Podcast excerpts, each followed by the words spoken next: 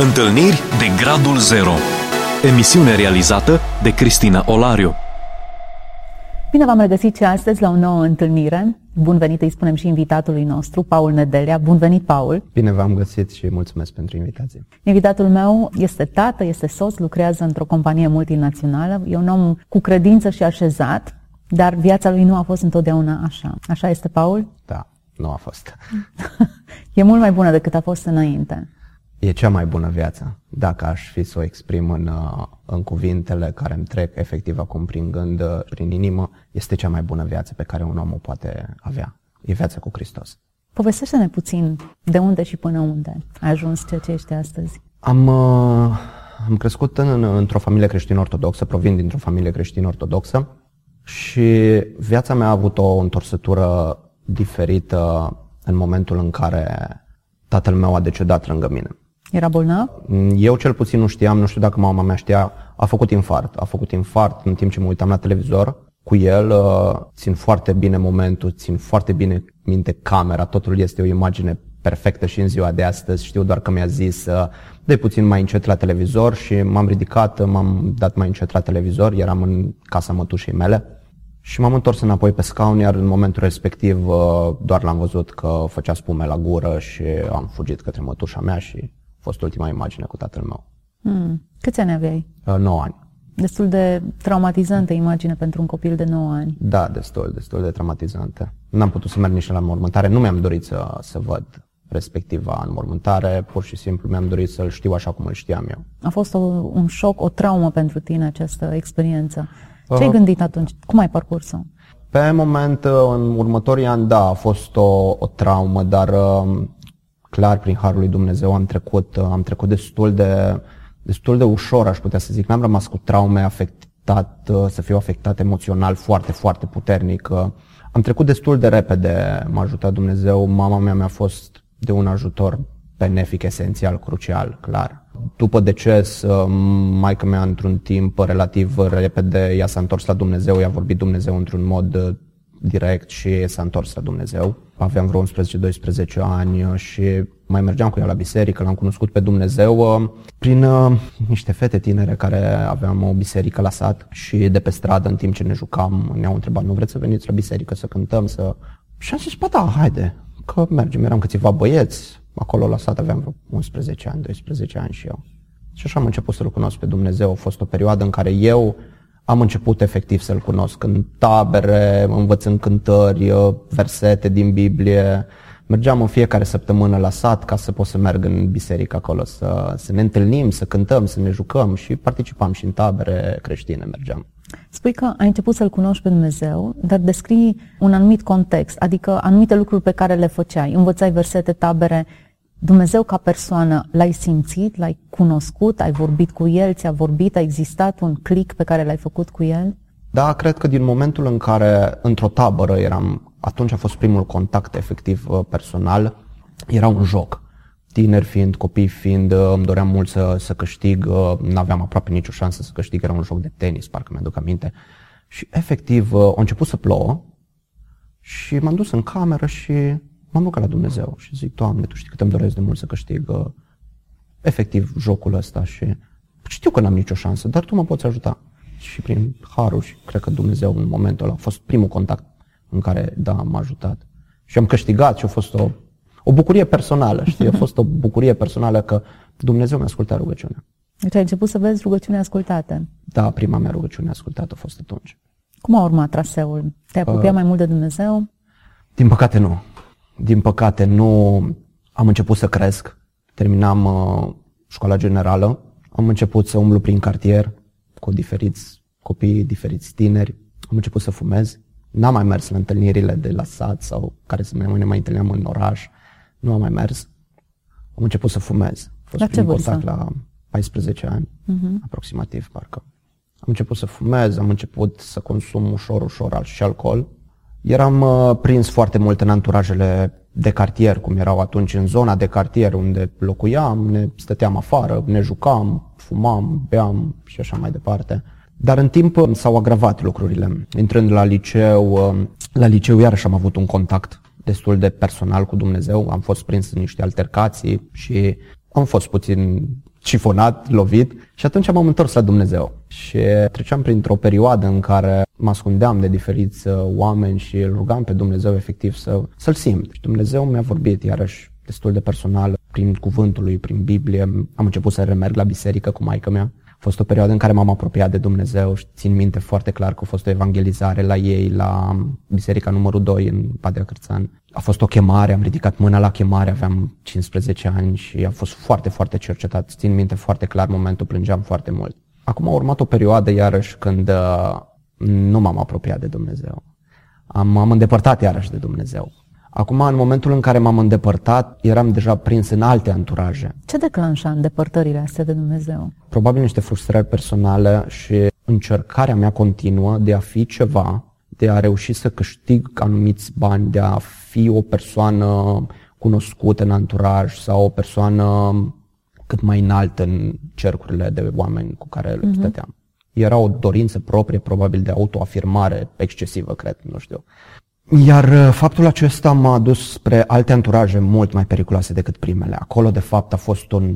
Acolo, efectiv, m-a prins satana cu multe lucruri și în special cu alcoolul. Faptul că continuam să fumez în tot timpul acesta, dar uh, undeva pe la 17 ani, 16 ani chiar, am început să consum mai mult alcool, foarte mult alcool. Și cam tot ce făceam se rezuma la un moment dat la alcool. Adică nu erau weekenduri sau sfârșit de săptămână sau după mese, seri, în care să nu consum alcool. Dar de unde aveai bani? Banii îi mai primeam de la părinți, mai vindeam de la părinți, de la maică mi-au, dar na, o mică sumă, că nu aveam o situație deosebită. În găștile în care eram, uh-huh. mai făceam diferite chete, se mai vindeau anumite lucruri. Nu făceam chiar lucruri care ar fi trebuit, se mai furau anumite lucruri, erau uh, erau un anturaj destul de periculos, aș putea să zic. Dar erau, dacă nu aveam noi azi, aveau alții și așa mai departe, era un anturaj destul de mare. Împrumutam de cele mai multe ori iarăși bani ca să putem să consumăm alcool sau erau o chestie de genul. Deci Dar, era obicei zilnic de bea? Aproape zilnic. Beai mult, te îmbătai sau? Da, da, da, da, adică era un punct în care nu consumam o bere sau două beri, uh, consumam de la vodka, la coniac, la whisky, la peturi de bere, sticle de vin, mai mult alcool, nu erau doar un pahar de bere sau un pahar de vin. Mai mergeai la școală? Da, făceam și școală în tot timpul acesta. Cu mintea era... limpede? Da, în timpul orelor um, rar, foarte rar consumam. Erau niște, chiar erau niște baruri în apropierea liceului unde eram și erau zile în care, da, plecam efectiv din, din școală și mergeam. Țin minte, era un moment în care ne-au luat jandarmii dintr-un bar, ne-au adus înapoi la școală, că eram câțiva colegi. Au fost niște situații mai puțin plăcute pentru mine sau în special pentru mama mea. Uh-huh. Nu există o lege prin care este interzis uh, comercializarea alcoolului pentru minori? Cu siguranță era. Nu era și cu siguranță este vostru. și acum. Uh-huh. Dar în cazul nostru noi frecventam destul de des respectivele localuri și ne cam cunoșteau. Asta a fost perioada de alcool. Acum ar fi fost bine să fie strict atât, dar uh, când am ajuns la facultate, am început să grupul de prieteni, grupul de cunoștințe a început să se mărească. Nu ne mai cunoșteam doar noi din Timișoara sau Lugoș sau diferite localități din jur. Am început să avem, nu știu, cunoștințe din Caransebeș, din Severin, din Arad. Cunoștințe, cercul s-a, s-a mărit. Cercul nostru era relativ uh, selectiv, în ideea în care ne doream întotdeauna să fie oameni care să ne bazăm în sfera noastră de cunoștințe, să avem o putere de afirmare mai mare sau să putem să prosperăm financiar. Asta era ideea noastră, că să facem bani. Cum se faci când îi spargi pe băutură? Cum să te afirmi Din... când îți deteriorezi comportamentul prin alcool? Vindeam diferite lucruri. Erau alții care furau, alții vindeau în anturaj. Erau alții care, nu știu, făceau fel de fel de fel de lucruri care nu erau deloc ok. Și se făceau bani. Se făceau bani. Doar că acum marea majoritate nu se duceau doar pe alcool. Când ajungeam la facultate, mai aveam și o mașină, mai băgam și benzină, alții aveau probleme cu jocurile de noroc. Am avut o perioadă în care am avut și probleme cu jocurile de noroc, uh, pariurile sportive, dar uh, astea au trecut destul de repede, slavă Domnului. Au trecut acestea și au venit drogurile. Și drogurile au fost pur și simplu o, o, o curiozitate. O curiozitate care s-a transformat în ceva pentru mine dezastros. Aproape m-au distrus. Pe mine însumi, maica mea în tot timpul acesta cunoștea puține lucruri despre mine, nu puteam să-i împărtășesc pentru că ar fi suferit foarte mult, foarte mult. Ea avea și probleme cu inima, are probleme cu inima, e și pe partea de astm, diabet. Erau multe lucruri care ea nu le cunoștea, dar uh, au fost foarte, foarte multe dăți în care m-a văzut beat. Beat bine. Doar că în timpul acela în care eu eram beat bine, aveam niște discuții foarte sincere cu ea. Erau singurele momente, cred, în care eu efectiv mă deschideam înainte ei, în starea respectivă, știi? Și faptul că ea mă vedea așa erau momente în care ea doar mă asculta. Nu erau momente în care ea venea să-mi ofere niște soluții, pentru că eram foarte orgolios, eram un om extraordinar de mândru, eram un om foarte arogant, foarte ironic, ipocrit, aveam foarte, foarte multe defecte. Nu, nu prea acceptam un sfat foarte ușor de la cineva. Îl luam, îl cântăream eu în gândurile mele, în mintea mea, care la 20 de ani îți dai seama că nu prea putea să știe mai nimic aproape, doar cât putea să filtreze ea atunci. Și de cele mai multe ori cântăream prost lucrurile care îmi veneau din exterior ca sfaturi. Nu luam sfaturile în considerare, de asta m-am lovit de multe lucruri, foarte multe lucruri personal. Și transformarea lui Dumnezeu a fost um, personală în toate domeniile în care eu am călcat efectiv greșit. Cât de mult te-au prins drogurile? Ce consumai? Cât de dependent ai ajuns? La început am început să fumez. Fumam marihuana, fumam hașiș. La început era rar. Rar în sensul, nu știu, o dată pe lună, de două ori, poate pe luna asta în primele două, trei luni de zile de când. Dar uh, încercându-le, eu le combinam cu alcoolul.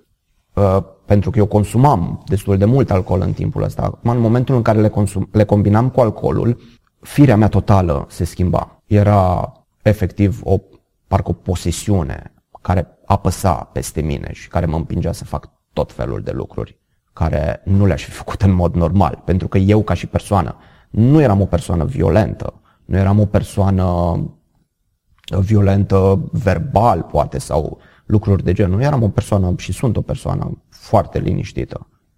Dar uh, drogurile cu alcoolul combinate mă transformau. Efectiv mă transformau. Și am început să consum din ce în ce mai mult. Fumam din ce în ce mai mult. Începeam să mergem la petreceri, nu mai doar consumam alcool. Știi? Am început să consumam și droguri. Am început să prizăm mefedronă, am început să prizăm cocaină, am început să prizăm diferite droguri. La un moment dat uh, am consumat și droguri legale, am prizat și droguri legale sau am fumat droguri legale. Acolo a fost un moment în care eu am crezut că mor. Efect. Legale din sfera etnobotanică? Etnobotanice, Acum da. mai sunt legale? Din câte știu, nu prea mai nu știu, sunt Nu mai știu legale. acum. Știu că ele, din punct de vedere legal, nu mai sunt. Au fost atunci o perioadă de câțiva ani. Și atunci am crezut că mor. Atunci a fost un moment în care eu am crezut că mor și după ce m-am drogat, undeva la 14 ore sau 16 ore n-am mai putut să mă mișc. Adică eram efectiv înțepenit în pat, cred că am stat două ore cu o mână pe perete și nu puteam să-mi dau jos mâna de pe perete. Oricât de ciudat sună pentru cei care n-au experimentat lucrurile acestea, cei care le-au experimentat ei o să înțeleagă exact despre ce vorbesc. Probabil mesajul e în mare parte pentru, pentru cei care le-au experimentat sau le experimentează acum. Partea de droguri etnobotanicele au fost o dată sau de două ori le-am experimentat, pentru că mergeam în special pe marihuana, hașiș, mefedronă, cocaină, mai rar, ecstasy, pastile. Ușor de procurat? În sfera în care eram deja era ușor de procurat pentru, pentru noi, pentru că era un grup care ori se mărea, ori persoanele se schimbau de obicei, dar persoanele, cunoștințele rămâneau preponderent aceleași, cele importante, să zic așa, din grup, care, care erau. Cum te simțeai? Erai Eu credeam bine. Erai ok cu toată povestea Eu eram asta? foarte ok.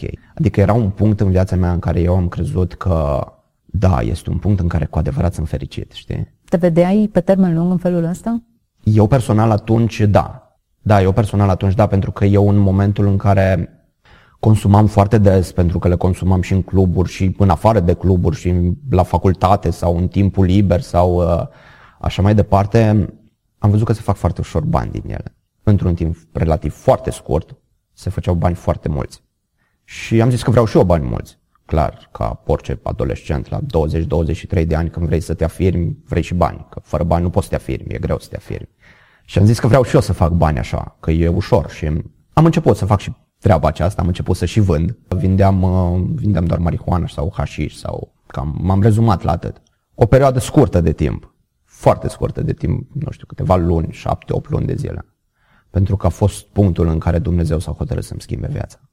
Și țin minte că plecam spre Semenic cu mașina, conduceam, eram în mașină câțiva prieteni și în care eram drogați, nu consumam alcool, eram doar drogați. Și țin minte în care în Sebeș trebuia să mă întâlnesc cu cineva care era pe partea cealaltă de drum și eu conduceam pe prima bandă. Am tras efectiv de, de volan brusc spre hotelul unde trebuia să mă opresc și din spate venea o mașină. Erau niște băieți care lucrau în construcții care plecau spre Moldova. Mașina mea nu a pățit nimic, roata lor s-a rupt, a rămas mașina efectivă a lor în mijlocul drumului. Eu mi-am tras mașina în fața hotelului, doar că în timpul acela cred că am văzut, eu acum realizez că atunci am văzut mâna lui Dumnezeu, venea o mașină de poliție din față, care nu s-a oprit. A trecut. Mașina cealaltă era în mijlocul șoselei și mașina de poliție a trecut efectiv. Și eu eram drogat, toți din mașină eram drogați. Eu aveam doar oglinda spartă și puțin zgâriată mașina. Mi-am revenit între timp, am rezolvat cu asigurarea, am mințit cu asigurarea că eu vreau să trec pe prima, pe a doua bandă, în așa fel încât n-am avut absolut nimic, nici măcar o amendă. Mi-a luat doar asigurarea atunci și săracii oameni au rămas acolo în Caransebeș pentru că erau cu roata ruptă și noi ne-am continuat drumul la Semenic. Acolo a fost un weekend de petreceri, de distracție, de droguri, de alcool, de, de toate. Și când m-am întors înapoi din Semenic, uh, era în iunie, iunie. În ziua de 13 iunie, nu vreau să greșesc anul, dar cred că era 2000, 2011 chiar. Cred că sunt 10 ani, au fost 10 ani. La 5 dimineața mi-au bătut mascați în ușă. Și mi-au intrat, în, au intrat peste mine în casă. Am avut doi vecini, ca martori, pentru că ei aveau nevoie de martori. Era un procuror, probabil, de caz și doi sau trei mascați care mi-au cătat în casă. Au luat hardul de la calculator. Atunci știu că nu le-am dat hardul bun, le-am dat un alt hard care nu aveam multe lucruri destul de compromițătoare pe ele, poze, videouri și chestii de gen. Și am ajuns la IPJ. Pentru dus, droguri? Pentru droguri, da, pentru trafic de droguri. Eram într-un dosar anchetați, n-am știut exact. Adică noi știam cam cine ar fi în dosar, doar că erau deja când am ajuns acolo și o parte ne-am cunoscut și știam că trebuie să vină o altă parte din Severin, o altă parte din Craiova, de prin Arad, ne-am dat seama că de fapt e treaba aceea mare pe care noi știam că poate se va întâmpla cândva, dar uh, ne doream să nu se întâmple niciodată, știi? Cam șapte ani se dă pentru asta? Cinci, șapte, ceva de genul aproximativ. Uh-huh. Acum uh, eu am văzut o minune, cred că una din minunile care pe mine m-au marcat a fost în momentul când cei de la IPJ mi-au căutat în mașină. Eu în mașină, sub banchetă, aveam cântarul pe care cântăream drogurile și pe bancheta din spate aveam într-un pachet de gumă Orbit, era atunci transparent, era un tub uh, portocaliu. Aveam drogurile în tubul respectiv, erau puse drogurile efectiv pe banchetă. Procurorul de caz a luat cântarul, l-a scos din ce era, s-a uitat la el, l-a pus înapoi și mi l-a pus înapoi jos. A tras bancheta de la mașină, scaunul și a luat tubul care îl aveam cu droguri pe bancheta din spate, l-a luat în mână, s-a uitat la el și l-a pus jos. Eu nu puteam să vorbesc în momentele respective, pentru că eu, eu știam deja 4 ani, 5 ani, ok, poate cu suspendare, că la prima abatere, n-am prea făcut multe prostii să am dosar penal sau cazier sau chestii de genul, dar efectiv au rămas acolo. Și am ajuns la IPJ, acolo eram toți într-o cameră de 4 pe 4, ceva de genul, și țin minte când dădeam declarația, pentru că ei în dosar nu m-au luat ca inculpat, ei m-au luat ca martor. Dar eu nu știam asta decât în momentul în care am ajuns să dau declarația, în care o putut să fiu un avocat lângă mine și el mi-a spus oarecum exact despre ce este vorba și țin minte clar în momentul în care dădeam declarația, la știrile, erau știrile de la ProTV la ora 1, pe televizor, în stânga mea undeva sus, prezenta respectivul caz din Timișoara cu descinderea și cu toate cele. Oamenii care i-a adus din diferite județe la IPJ, era efectiv cazul nostru la televizor. Prin harul lui Dumnezeu, ăla a fost momentul în care eu personal acum mi-aș fi dorit ca Dumnezeu să-mi schimbe viața. Dar n-a fost așa.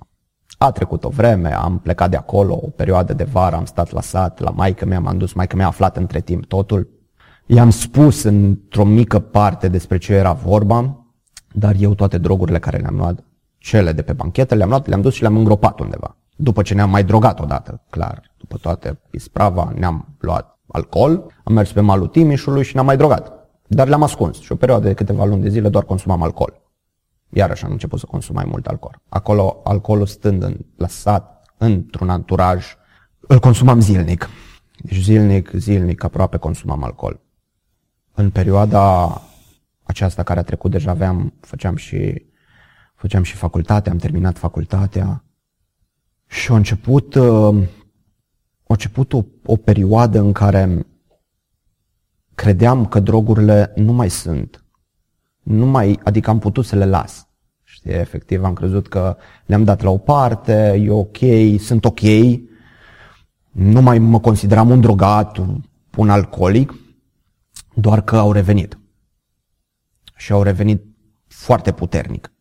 În perioada în care am avut problemele cu legea de am ajuns la IPJ, eu în tinerețe îmi doream mult ca în viață Dumnezeu să lucreze în viața mea și în felul în care eu cunoșteam, că am citit și Biblia odată de la A la Z, n-am înțeles absolut nimic. Efectiv, am citit o carte din care n-am înțeles nimic.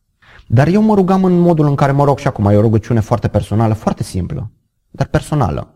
Și mă rugam, Doamne, dacă Tu vreodată vrei să mă întorc la Tine și să te cunosc așa cum ești, Tu, Dumnezeu, dacă existi ca Dumnezeu, cum te prezintă maica mea, cum te prezintă mătușa mea sau lumea în general, pocăiții ăștia, ca și pocăiții ăștia, schimbă viața printr-o femeie ca să pot să fiu liniștit. dă tu o fată de care să mă îndrăgostesc, pe care să o iubesc și să-mi schimb viața. Și în timpul acesta, în mai multe contexte, a apărut actuala mea soție în viața mea. În timp ce stăteam seara pe internet, aveam cercul nostru de prieteni e comun. E foarte comun, dar noi doi personal nu ne cunoșteam. Și era, atunci a apărut Facebook, numai un pic ce era cunoscută, mi-a dat o cerere de prietenie. Și a fost foarte simplu, am văzut că o cheamă tot Nedelea. Nedelea Raluca. Și eu i-am scris. Simplu. Orice, numai soră să nu fi. Că era Nedelea, să nu fi sora O plăceam efectiv. În momentul în care am văzut poza, m-am îndrăgostit. Cred că a fost dragoste la prima vedere. Eu nu credeam în chestii de genul. Dar am iubit-o pe loc. Acolo s-a schimbat viața mea. Pentru că ne-am apropiat într-un mod în care nu puteam să relaționăm foarte mult, pentru că ea știa ce fac, știa cum sunt. Eu eram, cu ea am fost cel mai sincer om. Din toate lucrurile pe care le-am făcut cu ea am fost cel mai sincer în toate. Am știut că e persoană cu care pot să discut orice. Și oarecum era atemătoare, nu de mine ca om, că nu eram un om rău sau violent sau nu, nici de cum, dar faptul că poate nu vedea un viitor cu un om ca mine. Știi? Uh-huh. Dar eu îi ziceam, sunt dispus să mă schimb. Au trecut ani. Eu am continuat să consum alcool și droguri, deja aveam vreo 20 și ceva de ani și a fost un moment în care noi discutam, ne întâlneam, o perioadă nu ne întâlneam. A fost o perioadă când ne întâlneam, iar nu ne mai întâlneam. În perioada când eu am ajuns la IPJ, ea era plecată în Germania. Ea s-a întors din Germania, eu între timp am început să lucrez la actualul loc de muncă, au trecut câțiva ani dar eu continuam să... Alcool nu mai consumam atât de mult. În momentul în care am început să lucrez, nu prea mai aveam timp. Consumam doar droguri din când în când. Viața mea parcă a luat-o pe o, pe o pantă ok. Așa o vedeam eu. Era o pantă ok, nu era Dumnezeu în viața mea deloc. Dar uh, am încercat să mă apropii tot mai mult de soția mea pentru că mă depărtasem de anturaje. De fapt, nu m-am îndepărtat eu, că eu n-aș fi putut. În momentul respectiv în care am avut problemele, Dumnezeu efectiv i-a, i-a risipit un verișor a plecat în Germania, un prieten în altele, altul în Italia, altul în Belgia, altul în Anglia. Efectiv, n-au mai fost. Toți au plecat. Și eu m-am trezit singur și lucram. Și atunci m-am prietenit cu alții care erau o altă gașcă dintr-o altă zonă a orașului. Am început iar să mă droghez destul de mult. Fumam foarte mult. Fumam foarte mult și am reușit cât de cât să leg o relație cu soția mea. Am început să fim împreună, să ne consolidăm relația până într-un punct în care am zis, măi, ok, avem o relație de, deja de câteva luni, noi ne știam de ani de zile, dar oficial era relația. Am cerut o căsătorie, acceptat, ne-am mutat împreună, eu continuam să mă droghez în timpul acesta, în casă, afară, oriunde mergeam, mergeam cu mașina, plecam în diferite excursii sau în afară din țară, în străinătate. A fost un moment în viața mea în care ea, Dumnezeu, El mi-a ascultat rugăciunea mea. Eu nu mi-am îndeplinit promisiunea față de El. Și aici cumva intru în sfera în care Hristos a intrat în casa mea, prin soția mea. Ea, vorbind cu maica mea, a început să meargă la biserici. Mă chema și pe mine. Ea nu făcea parte din vreo familie de oameni credincioși și ea a început să meargă la biserică, la diferite biserici, pentru că eu nu cunoșteam care e diferența între anumite culte religioase sau eu știam diferite dogme ortodoxe și pocăiții. Ăștia sunt pocăiții care sunt obsedați de un Dumnezeu, care Dumnezeu e al tuturor, eu așa-l vedeam și este al tuturor. Dar eu credeam că ăștia sunt obsedați efectiv de niște lucruri care îi domină efectiv. Dar ea a început să meargă. Am început să citim Biblia. N-am înțeles nimic, am citit-o iarăși. N-am înțeles nimic. M-am pierdut pe la numeri, pe la Deuteronom, m-am pierdut efectiv. N-am mai citit-o.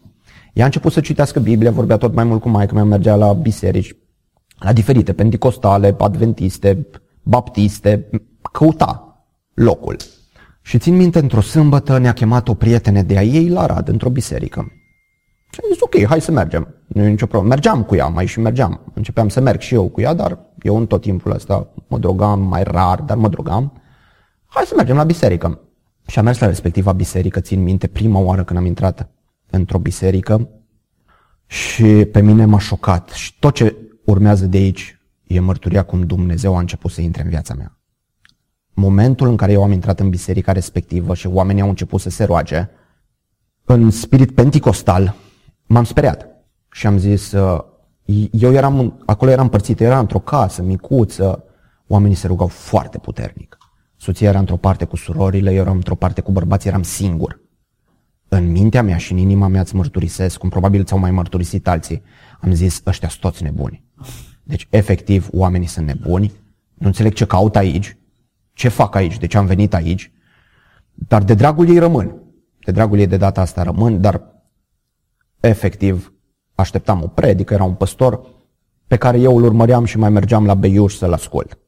Am ascultat predica, predica a fost ok. Am plecat, după un timp, aceeași chemare la aceeași biserică. Noi în timpul acesta, în timp, timp scurt, câteva luni, când am ajuns în biserica respectivă, m-am pus într-o altă parte de biserică. Acolo a venit un frate în timpul rugăciunii. Soția era într-o altă parte, nu mă vedea și tot ce rețin e că fratele respectiv a venit la mine și mi-a zis, tânărule, viața nu e așa cum tu o vezi. Și că îți zice Dumnezeu să te întorci la el. Lucrarea a fost un pic mai amplă, eu nu mai rețin exact tot ce a fost atunci. Mi-a spus puțin despre viața mea care o trăiam în momentul respectiv, duplicitară. Nu, de fapt, nici nu era duplicitară, era o viață dedicată lucrărilor satanic, clar. Eu făceam lucrurile din lume. Dar mergeam și la biserică pentru că vreau să-i fac pe plac soției mai mult. În momentul respectiv în care fratele a zis amin, eu eram îmbrăcat, mi-am luat geaca pe mine și am plecat. Am ieșit afară în mașină și am dat mesajul lui Raluca, nu știu cine e omul. Mă cunoaște. M-am speriat foarte, foarte, foarte tare. Omul ăla mă cunoaște. Raluca a venit la mașină și mi-a zis, în momentul în care ți-o vorbit, am știut 100% că ești tu. Ea nu mă vedea. Eram într-o altă parte, cum ar veni a bisericii respectiv. Și acolo a început un pic gândurile astea. De unde știa omul ăla despre mine? Ce știa omul ăla de... Cine i-a spus? I-a spus Paul, prietena să știi ta. că va trebui să întrerupem aici emisiunea, pentru că suntem la finalul ei. Okay. Dar uh, aș propune să continuăm discuția noastră și să împărtășești mai departe experiența ta cu cei care ne-au urmărit. O opresc într-un punct culminant, așa cum observați. Finalul acestei prime părți e următorul. Paul s-a schimbat. Ceea ce ne-a expus până acum e doar introducerea în povestea vieții lui. Eu îți propun și ție și celor care ne-au urmărit să ne revedem data viitoare într-un nou episod și să continuăm această mărturie. Mulțumesc, Pamul Nedelea, invitatul meu, mulțumesc tuturor celor care ne-ați urmărit. Dumnezeu să vă vorbească în continuare. Amin. Ne reauzim, ne revedem. Toate cele bune. Ați ascultat emisiunea Întâlniri de Gradul Zero cu Cristina Olariu.